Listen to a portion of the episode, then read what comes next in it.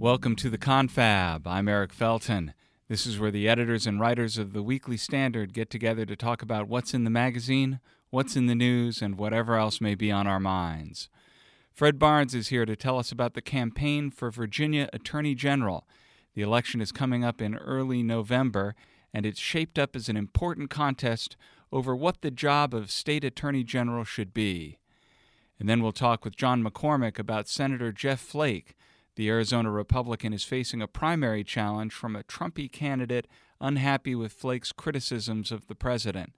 It may be typical of GOP primary battles next year. All that coming up on the confab.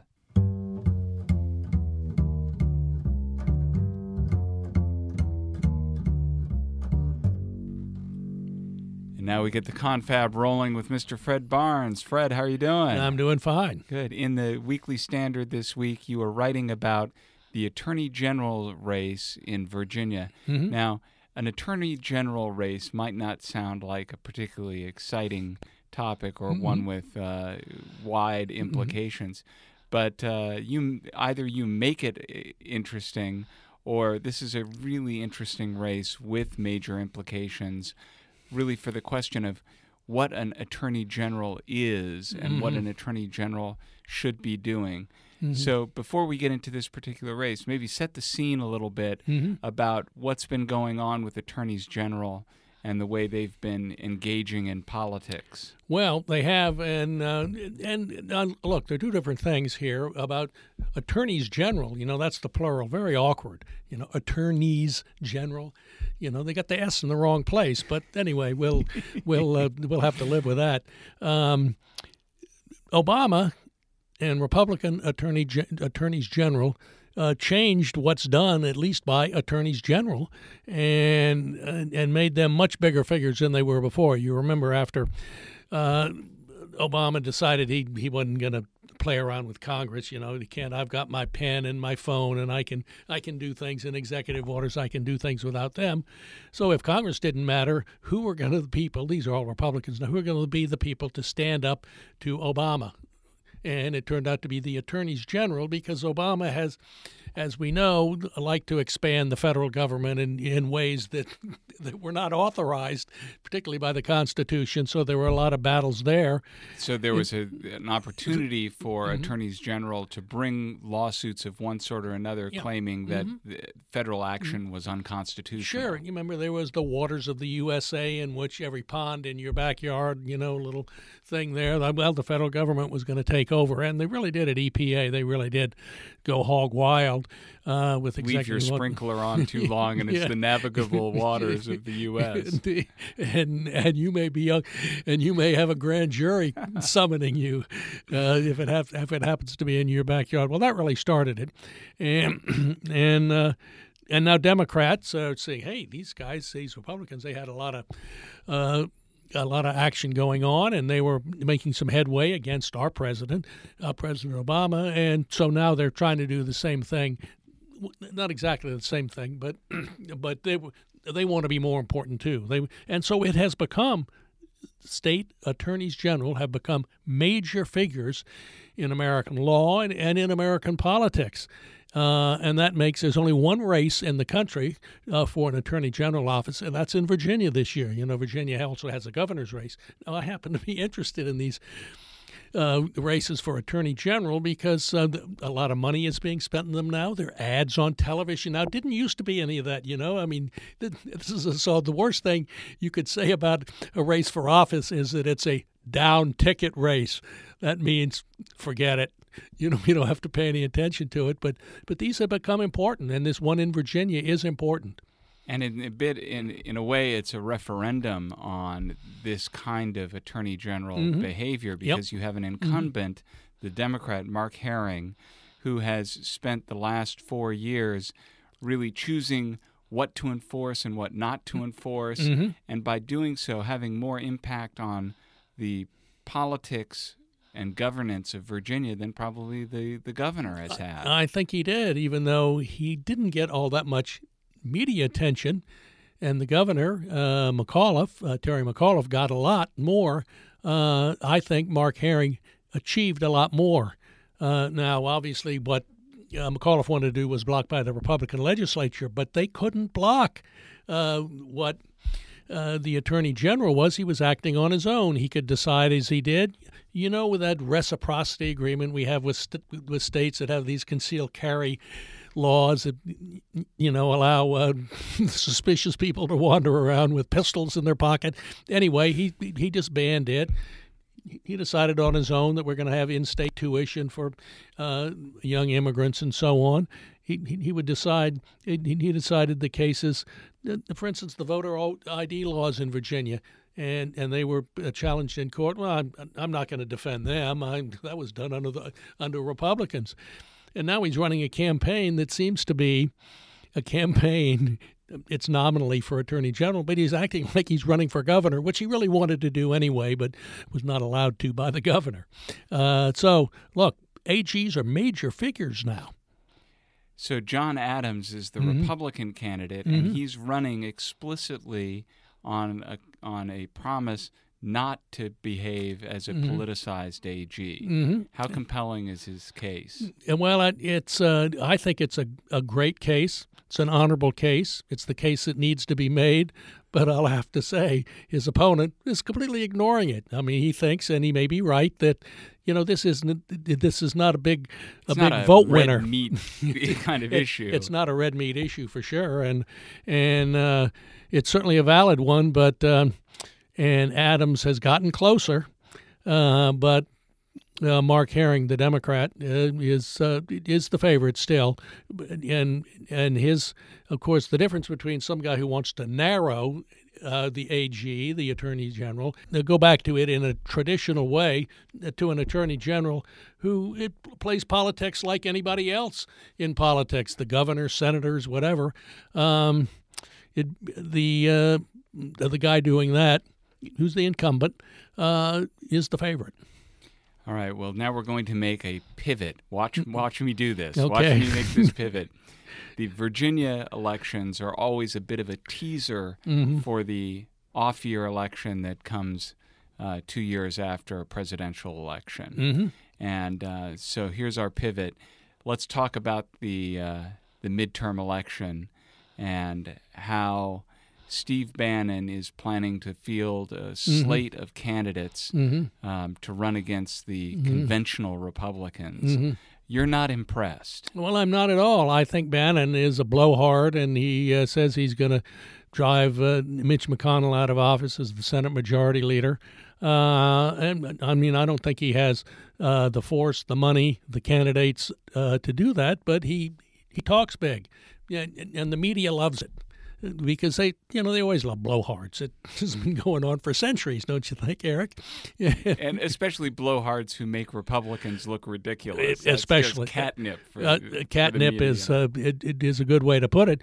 And he's he's lined up a few candidates uh, in Nevada and so on, and uh, and, and and I know some of them. They're mostly losers. You know, Danny Tarkanian running in, in Nevada in the Republican primary for uh, Senate, where the Republicans have an incumbent, uh, Senator Dean Heller.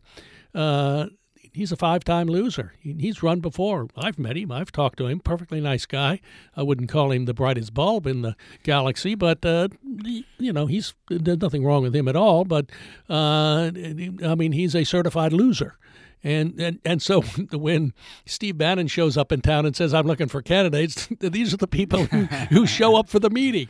So, uh, and you know, Bannon uh, got a lot of credit in the in the media for having won that primary uh, for the Senate seat in Alabama, and you know Roy Moore was his guy, and so on. The truth is, Bannon had no impact there at all. Uh, Roy um, Roy Moore was ahead in the beginning. He won the primary and he was ahead. He was a he well-known fixture in Alabama politics. Extremely well known, and being a very uh, noisy evangelical Christian, uh, he had a, a very big uh, uh, following among that group. Um, I know some of them, and uh, and now he's tied with the Democrat. Well, a Democrat. I mean that mean, that means there are a lot of Republicans who are telling pollsters they're not going to vote for Roy Moore. They may vote for this Democrat. And this is, of course, the, the real threat if you get wacky primary, mm-hmm. wacky candidates who mm-hmm. are successful in the primaries is then this creates an Mm-hmm. opportunity that was otherwise sort of unthinkable that Democrats would uh, be in a position to take back the Senate. You know, they have 25 seats uh, at stake, democratically held seats, and Republicans have only eight. So the vulnerability of, of Democrats is so great, and and and, and Bannon, at least if you believe his talk, uh, isn't helping. Uh, and you know anybody can go out and say, uh, "I'm going to round up all these candidates, and they're going to run, and they're going to knock out these incumbent Republican senators, and then uh, we're going to send Mitch McConnell packing back to Kentucky." Uh, well, it's easy to say, shouldn't be taken seriously. Bannon's a serious person. If you, I mean, there've been books written about him, uh, his uh, effect on, on on the campaign. I mean, he was obviously uh, worked for uh, Donald Trump and helped, but he's, uh, I'm afraid, he's out of his depth. I mean, this is big national politics. He's not just dealing with one candidate. Uh, and uh, and a lot of what he says is uh, is uh, pure uh, hokum. I want to see Anthony Scaramucci run for something. well, that's the kind of guy he can probably get. you know, if it's uh, the it, it used to be that uh, the press we, we could count on them to to separate the legitimate uh, the, people with a legitimate role in politics and those who are just the blowhards. But it, it, it's getting hard for the media these days. Well, we do what we can here at the Confab. Fred Barnes, As thanks always. for joining us. I enjoyed it.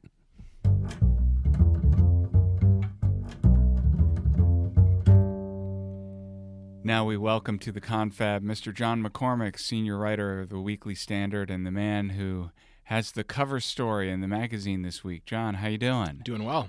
So you lucky man, you got to go out to Arizona to cover the Senate race of Jeff Flake, who has gone somehow from being a Tea Party darling to being the dreaded establishment candidate. What happened? Uh, you know, I think there are a couple explanations for that. It, it is part policy and it's uh, part po- partisanship. Um, the policy aspect is that, you know, back in 2010, 2012, uh, J- Jeff Flake was in Congress for about a decade uh, before he ran uh, for Senate back in 2012 for the won his first term. You know, he was known as a small government fiscal conservative. Uh, he bucked uh, President Bush, Republican leaders in Congress on things like earmarks, um, you know, on things like No Child Left Behind, the Medicare prescri- prescription drug benefit. Um, those were the issues he was known for. So he won his primary with something like 70% of the vote back in 2012.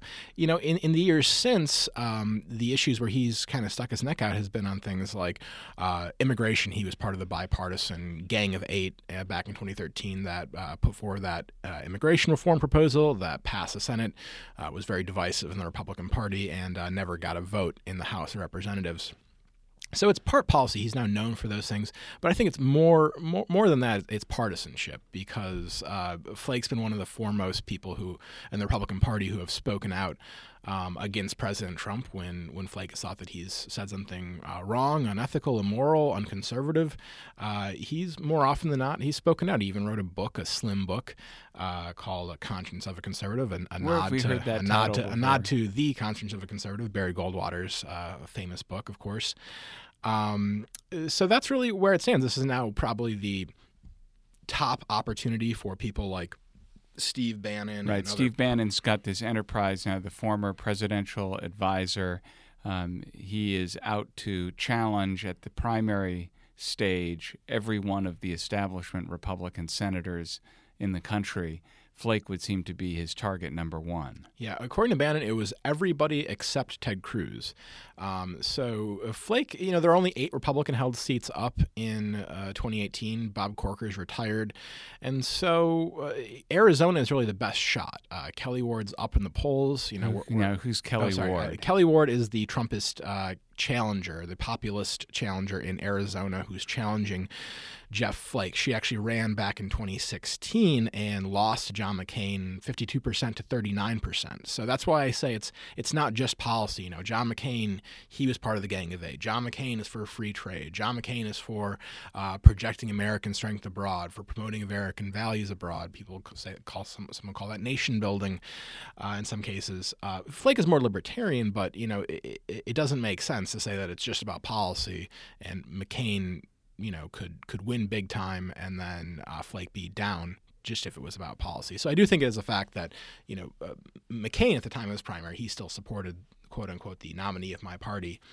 Uh, Flake, on the other hand, he's been outspoken against president uh, for a long time now. And the polls show him where? He's down. You know, there haven't been very many good polls. Uh, there have been a few. They all tend to show him down double digits, maybe, you know, 10, 14, some, some even more. Uh, I've heard some people have said I have not seen anything, but some private polls suggest it's a little closer, but he is down. Um, and that's a very bad place to be if you're an incumbent. You know, if you're an incumbent, you're supposed to be a known quantity. Uh, if you were a challenger running for an open seat, it's an easier easier hill to climb. Um, on the other hand, Flake is only in his first term. He might not be as well defined for people. He might have an opportunity to do that. Um, but it's very hard in an environment where Donald Trump takes up 98% of the oxygen in the, in the room uh, of any political any political conversation uh, to to define yourself positively. You know, it's it, your reaction, your stance uh, regarding Trump will kind of define you. And the fact of the matter is, most, the vast majority of Republicans uh, voted for and support Trump. And the Republican Party is inherently a, a coalition of people who don't like Democrats for whatever reason. And uh, when you I are. I like that as a definition. and because it does basic. cut to something basic, about yeah. a lot of what the, the grassroots likes about Trump is that he sticks it to the left. Exactly. And, yeah. and if you define the party as a coalition of people who like sticking it to the left one way or another, or just don't like Democrats, then that makes more sense. Yeah, and, and I guess it, it, makes sense in that sense. On the other hand, Trump it's, it's become so partisan, uh, so much about this cult of personality that Trump can even you know strike a deal with the Democrats or take a Democratic position, and his defenders, his partisan defenders, will talk about how he's playing, you know, three or four dimensional chess, and you just don't understand how brilliant he is. And usually, um, all they have to do is wait a couple of days, and whatever that suggestion was for a deal with the Democrats is, on all of a sudden, no longer an operative yeah, once he changes his mind, that, that just shows the brilliance of, of his first position. But you know, I do th- I think personally the, the, the bigger issue with Trump and something that Flake gets to in his book is really it's much more about temperament and character, and and, and Flake Flake gets that. He he you know he he's a former think tank president of the Goldwater Institute. He wants to talk about free trade and immigration and all these big ideas and deficit spending and entitlements, but he he keeps being drawn back to the fact that the president, um, you know, is is degrading the party, the culture, and he feels the need to speak out. And uh, you know, he says that Yeah. if we if we excuse uh, behavior that we'd call it on the other side, then we're hypocrites. If we if we you know do that as a matter of, of routine discourse, then we're corrupt. So pretty strong words he has for fellow Republicans who are. Uh, you know, just defending things that they would never defend. and at Um, risk not only of alienating his fellow Republicans, but of coming across as a little bit stuffy himself. hmm hmm Yeah, I think that Jeff Flake definitely does have sort of that, um, you know, a think tank president of a little bit aloof, uh, I guess. One of the analysts that you talked to for your piece suggested that if Jeff Flake is to have a chance, he needs for some other candidates to get into the race and uh, split up the anti Flake vote. Well, yeah, I mean, Donald Trump knows better than anyone that if you're running in a multi-candidate field, you can win a race with in thirty some percent of the vote. And so, if uh, you know another candidate were to get in the race, that could potentially make the you know the, the And this is in the primary. in the primary, right? Yeah. So there are a couple other names being put out there. Former Arizona Republican Party chairman um, Robert Graham. He's in an interview with me. He criticized both Ward and Flake. He thinks that Ward is somewhat of a of a fringe extremist uh, figure. She She's a flake. uh, well, wait, she- wait, no, what- no, we can't say uh, that. yeah, uh, she uh, she held an event, uh, town hall event, where they discussed this idea of quote unquote chemtrails, which is a conspiracy theory that uh, those white jet exhaust streaks you see in the sky aren't actually uh, jet exhaust, but rather uh, chemicals being put there. Uh, not exactly clear who or what purpose, but generally nefarious It's a purposes conspiracy. pretty crazy. Um, and uh, Kelli Ward says she didn't believe that. She was just holding a forum for people to ask questions, and now she doesn't believe information that. session. Just asking questions, uh, you know. Um, but it's still pretty crazy. Um, and and that's one thing that the uh, former chairman criticized her for. He also just thinks that Flake is too anti-Trump. That's what he's defined as. He hasn't defined himself positively in any other respect. Is there any sense that uh, Republicans are worried that uh, the whatever happens in the primary, the candidate will be so weakened that Democrats will have a shot in Arizona? Oh, definitely. I mean, Donald Trump only won Arizona by 3.5 percentage points. So I think right now, no matter who wins, if, if it's one of these candidates, uh, the Republicans are the underdog in Arizona. Uh, Kelli the Democrats Ward, got together who they're going to run. Yeah, Kyrsten Sinema um, is uh, the uh, is the Democratic candidate. Uh, she's a member of the House, and um, you know I, I, just focus on talking to the on the Republican primary for this thing, but uh, she's definitely in a in a pretty good position, especially in a backlash year um, against uh, against Donald Trump against Republicans. All right, a race to watch. John McCormack, thanks for joining us on the Confab. Thank you.